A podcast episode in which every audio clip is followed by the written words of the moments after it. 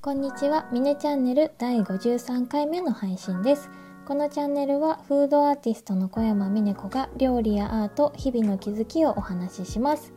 えー、今日は1月20日金曜日です、えー、こちらを聞いてくださっている皆さんは今絶賛お仕事中ですか？頑張ってますか？私はというとですね、えー、お話をしてからやるべき作業に突入したり、えー、料理教室へ行った方が集中できるかなというふうに、えー、思えてきたのでお仕事前に収録をしています。アウトプットをして全エネルギーを出し切ると次のエネルギーが湧いてくるそんな風に思って収録をしております。えー、そのくらいですねこのミネチャンネルでお話しすることですとか、えー、ノートで文章を書くっていう作業が自分の頭の中の棚卸し作業になってるのかなと思います、えー、そんな今日なんですけれども、え白いエプロンは気軽につけられないというマイルールについてのお話をします、え最近ですねあの白いエプロン姿のミネちゃんが見たいって言っていただけることだったり、えー、どうして最近料理教室では白いのつけないのって言われることが多いんですね。まあ、たかがエプロンなんですがこれには譲れないマイルールがあるんです。そうなの。またこだわり。私はですねあの普段お家で料理をする時にはあんまりエプロンはしません。まあ、でも最近は時々料理教室で使用している、えー、青いエプロンをするようにはなったんですが、まあ、ない方が楽しいなっていう時が多々あります。青いエプロンはですね、えー、同じブランドで同じ形のものを何枚か持っていて毎日交互に洗濯をして使っています。このエプロンはリネン素材なのでアイロンをしなくてもシワがついたままで可愛いです。ちなみにブランドは言いませんがネットでも買えるもので価格は1万円以内で買えたかなと思います。この青いエプロンは毎日の料理教室での、えー、お仕事以外、えー、フードアートを提供する時にも仕込みの時にはこちらで料理をしています。逆にですね白いエプロンはシェフが腰に巻いている前掛けタイプのものを使ってるんですが、えー、まあこれもネットで買える大量生産のものです、えー、業務用として売られてますね。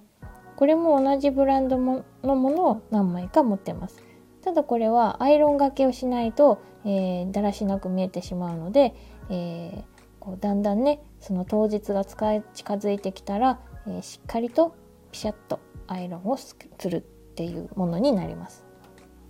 まあ、オリジナルのことをやっていると、えー、自分でエプロンとか作ってそうだよねとも言われるんですけど、えー、激しく汚れて当たり前あの破れてしまっても当たり前というくらいに、まあ、エプロンって消耗品だとも思っているのですぐに安く買い替えできるものの方が清潔感が保てるんですよね。あのそれに自分で作るとあの結構コストがかかるしあのすぐにあの届くわけでもないのでここぞっていう時にあの手元にないとどうしようもなくなっちゃいます。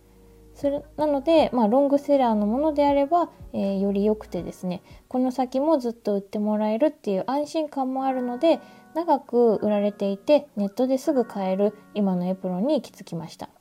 あとはあの白い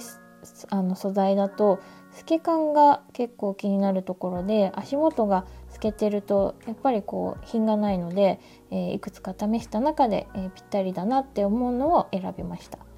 この白いエプロンなんですが、えー、フードアートを提供する現場で、え仕込みが終わった時に本番の時のみ使用してます。仕込みの時には、え上に着ているシャツもラフな T シャツだったりするので、えそれを着替えてですねマスクで見えないのに口紅を塗ってイヤリングと場合によってはネックレスをして、えー、黒いベレー帽をかぶって黒い手袋を新しいものに変えるっていうことをします。本当は、えー、もう切羽詰まっているので1分の時間も惜しい状況ではあるんですけど、えー、3分か5分の時間をとってさっと着飾ります。そして、えー、白いエプロンを腰にキュッと巻きつけるんですね。この巻き方は、えー、へその辺りでこう布を当ててですね手前で2回紐を通す。でそして2回目の、えー、時にはキュッと強く締めて、左の紐は小さなキティちゃんみたいなリボン型を作りまして右側の紐をぐるぐるぐるぐると巻きつけるんです。最後に数センチ、えー、ちょろっとこう紐が残るんですけどそれをエプロンの隙間にまっすぐ入れ込んでピサッと腰にパチンと手を当てるっていうね これが、えー、いつもの、えー、儀式みたいなものなんですよね。セーラームーンとかアイアンマンとかバットマンが変身するようなそういう時間です。まあ、ヒーローたちはおそらくねみんなこう戦いに出るタイミングで私がやらねば誰がやるっていう風に思ってその戦闘服に着替えるはずなんですよね。私の場合は戦闘服ではなく清掃っていう風に思ってはいるんですが私がやらねば誰がやるっていう心構えは一緒です。自分が倒れたら、まあ、その日その作品は仕上げられないんですよね。お金も時間もかけてせっかくお越しいただいたお客様に何のお話もできないし何も召し上がっていただけない。そうなので、えー、自分しかいないっていうプレッシャーもあるけれどえそれに着替えることでやり遂げられるっていうふうに思ってます。あとはですね、えー、お客様との温度差がないだろうかとか味は本当に気に入ってもらえるだろうかとかあと金額以上に感動をしてもらえるかなっていうふうに本番前にはいつも本当にいろんなことをね考えて、えー、のすごい緊張するんです。でもこの白いエプロンを腰に巻いたらよし大丈夫大丈夫いけるぞって人格が変わったようにだんだんだんだんこう強気にモードチェンジできるんですよ。何回大丈夫大丈夫大丈夫大丈夫って何回言うかわからないぐらい言います。でもその着替えてる間にしっかりとよしいけるっていう風に持っていくっていうことですね。ちなみにエプロンはシェフがつけるものなんですけどシャツはその時のコンセプトに合わせて選んだりあの買ったりしています。普通シェフはコットコー コットコークじゃないですねコックコートを着ますがあの姿のまま人前に立つにはちょっと仰々しいなと思っていてでも昔はコックコートへの憧れがとてもありましたなので、えー、シェフのその前掛けだけは譲れないと思っていてそれとですねあのある時映画「ジュリージュリア」という作品を見ていると料理のプロであるこう優雅なマダムがですね腰にカラフルなエプロンを巻いて派手なアクセサリーを身につけてそしてヒールの靴を履きこなしてドレッシーな服装で料理をしてたんですよね。それにも憧れました。なんかすごい可愛いと思って。これシェフという仕事をする男性たちのその力強さと同じくらいその女性らしい身のこなしとか気遣いとかあとはその品にも憧れたんですよね。そうしてたどり着いたのが、まあ、シェフがつける白いエプロンにその都度お気に入りの白いシャツを合わせるっていうスタイルなんです。もちろんねあのいただいた予算の中で、えー、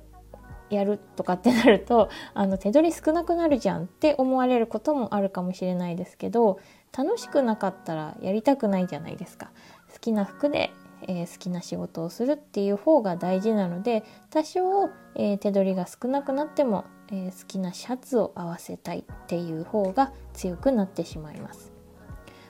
あとはそうですね、えなんで白なのか、えシャツも白なのかっていうことなんですけど上下白であればカラフルな料理でテーブルをあの埋め尽くしたとしてもあんまり邪魔にはならないですしかといってあの全部あの帽子とかも全部白にしてしまうと話している言葉もぼやけてしまうような気がしたのでだから白と黒のグラデーションの中でコーディネートをするっていうのに行き着きました。パンダカラーが一番だなって思ったんです、まあ、料理と一緒に並んだ時にあの5割増しで美人になれるって思い込んでいて、まあ、それが自信になるんですこのスタイルをするといつもよりもあのハキハキと堂々と、えー、身のこなしができるしあんまり人のことにあの干渉しないというかあんまりこう何も気にしなくなるんですよね。仕込みの時にはあの味見をするので口紅はつけられないんですけど、まあ、本番になればもう味見もしないので口紅を引いて口元にも自分の言葉に自信をつけるっていう意味で、えー、つけています。こんな風にですね私にとって白いエプロンだったり、えー、フードアートを提供する時の服装には、えー、特別なこだわりがありますもちろん白いエプロン毎日毎日ねつけていた方が毎日自信が持てるかもしれないし私も白いエプロンをつけている時の方が、えー、自分のことを好きでいられますでもですね一時期あの料理教室でも白いエプロンをつけたことがあるんですけど白いエプロンをつけた時に、えー、つけながらですね家庭料理を教えているとどうも生徒様との温度差を感じたんですね。チャンネルが合わないっていうかねあのそれで、えー、じゃあチャンネルを合わせるようにしようと思ってこう自分の温度を下げて料理教室に適応するような話し方や話題を練習するようになったんですね。でそうしてしばらくの月日が経った頃鏡を見てショックを感じたことがあったんです。白い服装に、えー、身を包んだ自分がなんかすごくだらしないように見えたんですよ。本来は清掃のはずなのに、えー、なんかだらしないって思ってすごいショックだったんですよね。その頃は、コロナの影響もあってフードアートの提供は難しいっていう風にいろんな方から指摘を受けていたのもあってあの拗ねてたし諦めモードになってる自分もいたので毎日こう白いエプロンをつけてるくせにちゃんと自分の人生を全うできてないっていう風にあのそういう気持ちになって早くこれ脱ぎたいって思ったんですよね。それ以降ですね白いエプロンと青いエプロンを使い分けるようになりました。なので、えー、白いエプロンをつけたかったらフードアートのお仕事を増やす努力をしなさいっていう自分への戒めでもあります。なので、えー、白いエプロン姿が見たいって言ってくださる方々も是非一緒にフードアートをさせていただける機会を作ってください。えー、どうぞよろしくお願いします。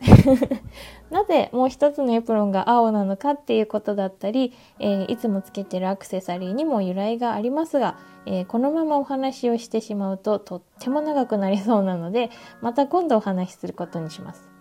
え、それでは今日は白いエプロンは気軽につけられないというマイルールのお話をしました。